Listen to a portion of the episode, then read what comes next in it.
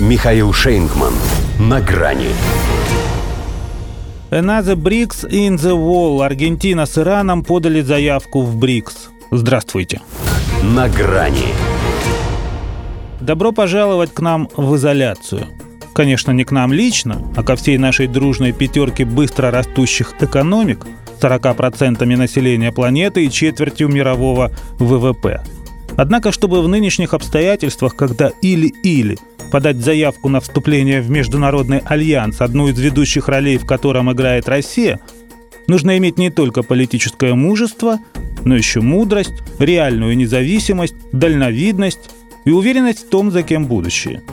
Хотя про Иран, допустим, недоброжелатели, наверное, могли бы сказать, что ему, дескать, все равно терять уже нечего. Но не только сейчас. У него это состояние из-за кое-кого длится десятилетиями. А сейчас, когда у него с этим кое-кем опять что-то намечается по ядерной сделке, ему бы как раз осмотрительней быть, чтоб не спугнуть. Но Тегеран объявляет о намерении войти в брикс в тот момент, когда лидеры свободного мира на саммите своей «семерки» в Германии, демонстрируя крутость, лишь одно только слово твердят: «Путин, Путин, Путин». Вот персы и показали, как они всю эту публику имеют в виду. Потому что на любой грейд всегда есть апгрейд. Что касается Аргентины, то, несмотря на искренние чувства по отношению к России, президент Альберто Фернандес пытается сохранять нейтралитет по самому острому вопросу нашей с вами современности. В немецком «Эльмау», кстати, он тоже был в числе приглашенных.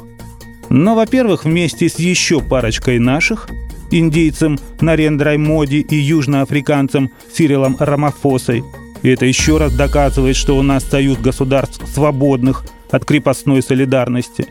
Во-вторых, его, вероятно, потому и позвали, чтобы отвадить от конкурирующей организации, на недавнем онлайн-саммите которой он, собственно, и объявил о желании примкнуть. Наконец, может, он потому и приехал, что уже почувствовал за собой мощную международную поддержку, чтобы запросто бросить в лицо Борису Джонсону предложение возобновить диалог по Мальвинским островам. Тот-то полагал, что в этом деле обсуждать уже нечего, поскольку они уже давно фолклендские. Его реакция на этот вызов до сих пор неизвестна. Но хорошо, что волосы у него всегда дыбом. Не выдали. Хотя понял, поди, что теперь и Аргентина может в этом споре получить пару крупнокалиберных аргументов. Само собой, дав честное слово, что она будет только возвращать свой суверенитет над этой территорией, а не наносить удары по Британии. Впрочем, брикс не по этой части. Это блок не разрушения, а созидания. На английском даже звучит как кирпичи. Правда, с присоединением Ирана и Аргентины к названию придется добавить букв. И как ты их ни складывай, все не то, поскольку из всех возможных сочетаний допустимо только барсики. И то, пожалуй, слишком пушистые. Поэтому, может, лучше наоборот, оставить только одну букву и перейти на цифру. эн семь. Чем не вариант? Новая семерка. И в следующий раз уже не надо ломать голову над аббревиатурой. Достаточно будет просто изменить число. До свидания. На грани с Михаилом Шейнгманом.